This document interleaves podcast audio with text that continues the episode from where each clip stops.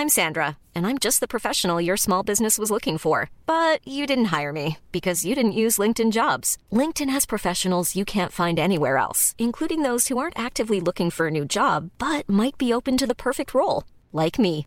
In a given month, over 70% of LinkedIn users don't visit other leading job sites. So if you're not looking on LinkedIn, you'll miss out on great candidates like Sandra. Start hiring professionals like a professional. Post your free job on linkedin.com/people today.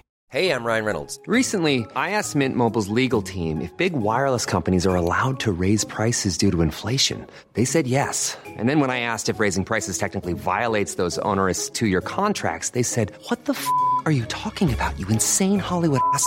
So to recap, we're cutting the price of Mint Unlimited from $30 a month to just $15 a month. Give it a try at mintmobile.com slash switch. $45 upfront for three months plus taxes and fees. Promoting for new customers for limited time. Unlimited more than 40 gigabytes per month. Slows. Full terms at mintmobile.com.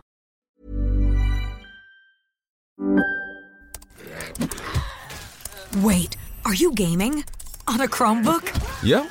It's got a high res 120Hz display, plus this killer RGB keyboard. And I can access thousands of games anytime, anywhere. Stop playing. What? Get out of here. Huh? Yeah, I want you to stop playing and get out of here so I can game on that Chromebook. Got it.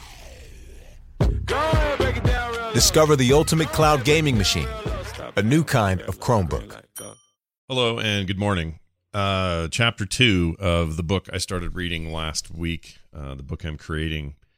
Slowly but surely, it's making progress. Uh, the response was so strong for that first bit that um, I figured I figured I owed you at least at least one more part. I could do the third as well, but uh, for now, uh, a little taste of what chapter two looks like so far. Again, these are you know early rough draft stuff, but um, enough of you seemed stoked enough about it that you wanted to hear more. So here's a little bit more. Uh, enjoy it, and um, we'll be back to normal diary soon. But uh, I mean, you may you may enjoy this uh, today. And if you haven't heard the first part, by the way, go back and listen to it. I think that's important. It's the episode right before this one, which you can find either at frogpants.com slash diary or if you're listening to the podcast, it's just part of the podcast feed. Just go to the previous episode and check that out. All right. Enjoy this. We'll see you next time.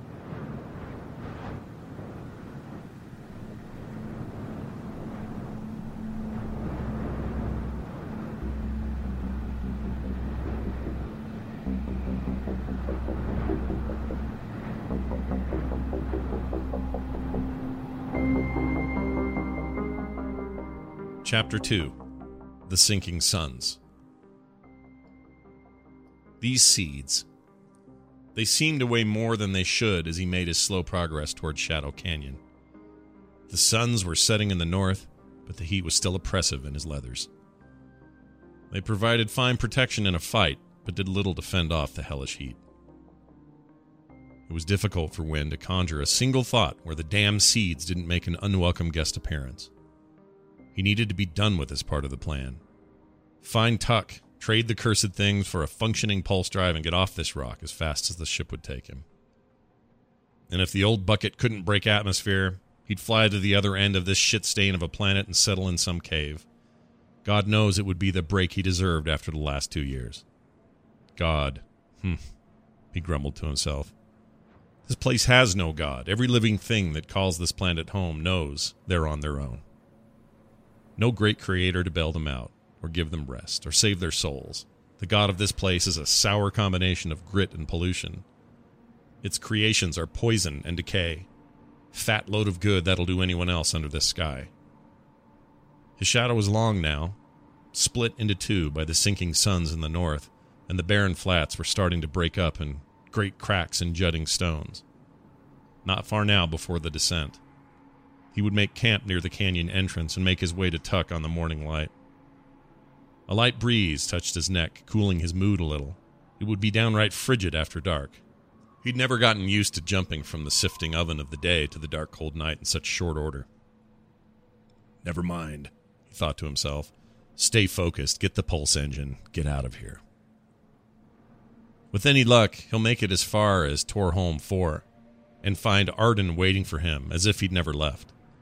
He frowned at the thought. It was likely she was gone by now, well past wondering why he never returned that night, or why his ship and gear were gone. or why he broke the one promise he swore on his life to keep. And wasn't that better? She deserved better, he said quietly, with no one to hear but the sand and the wind. Arden would find someone else, settle down, and be happy. Probably already has. He looked to the sky through the haze, squinting at the first stars of dusk. He'd still go to Torholm 4. He'd still look for Arden. He gave himself little choice. Being lost in thought was useful in the waste. He had arrived at the canyon drop without much noticing, and a little ahead of schedule. There, crossed in shadow, stood two great shards of reddish stone, one on each side of the descent, which dropped hundreds of miles down from where he was standing. It was like a great wound in the hardpan inflicted by a Titan's axe. Despite its name, it was more cavern than canyon. Near the bottom of the drop, rock and earth formed overhead yet again, with breaks here and there where the suns would still beam below. He eyed an outcropping of stone just a few strides down on the left side of the descending path, a perfect spot for him to stay out of sight and rest for the night. Just big enough for him to sit under the tiny roof of stone making quick work of retrieving his blankets from his pack and spreading them on the smooth rock beneath. They were less blankets and more dirty rags sewn together hastily by untrained hands. His father had always told him, Make do with what you have on hand and hope for more yet. It was advice that had served Win well. He laid his head down and drew a deep breath. Win heard a howl off in the distance. Good night yourself, he said quietly and drifted away into sleep.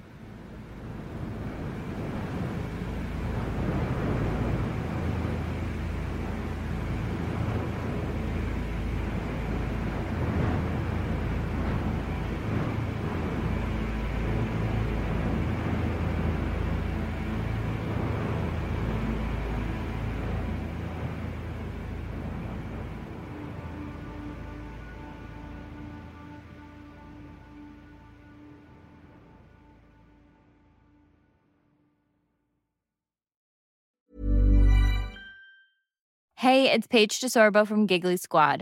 High quality fashion without the price tag. Say hello to Quince.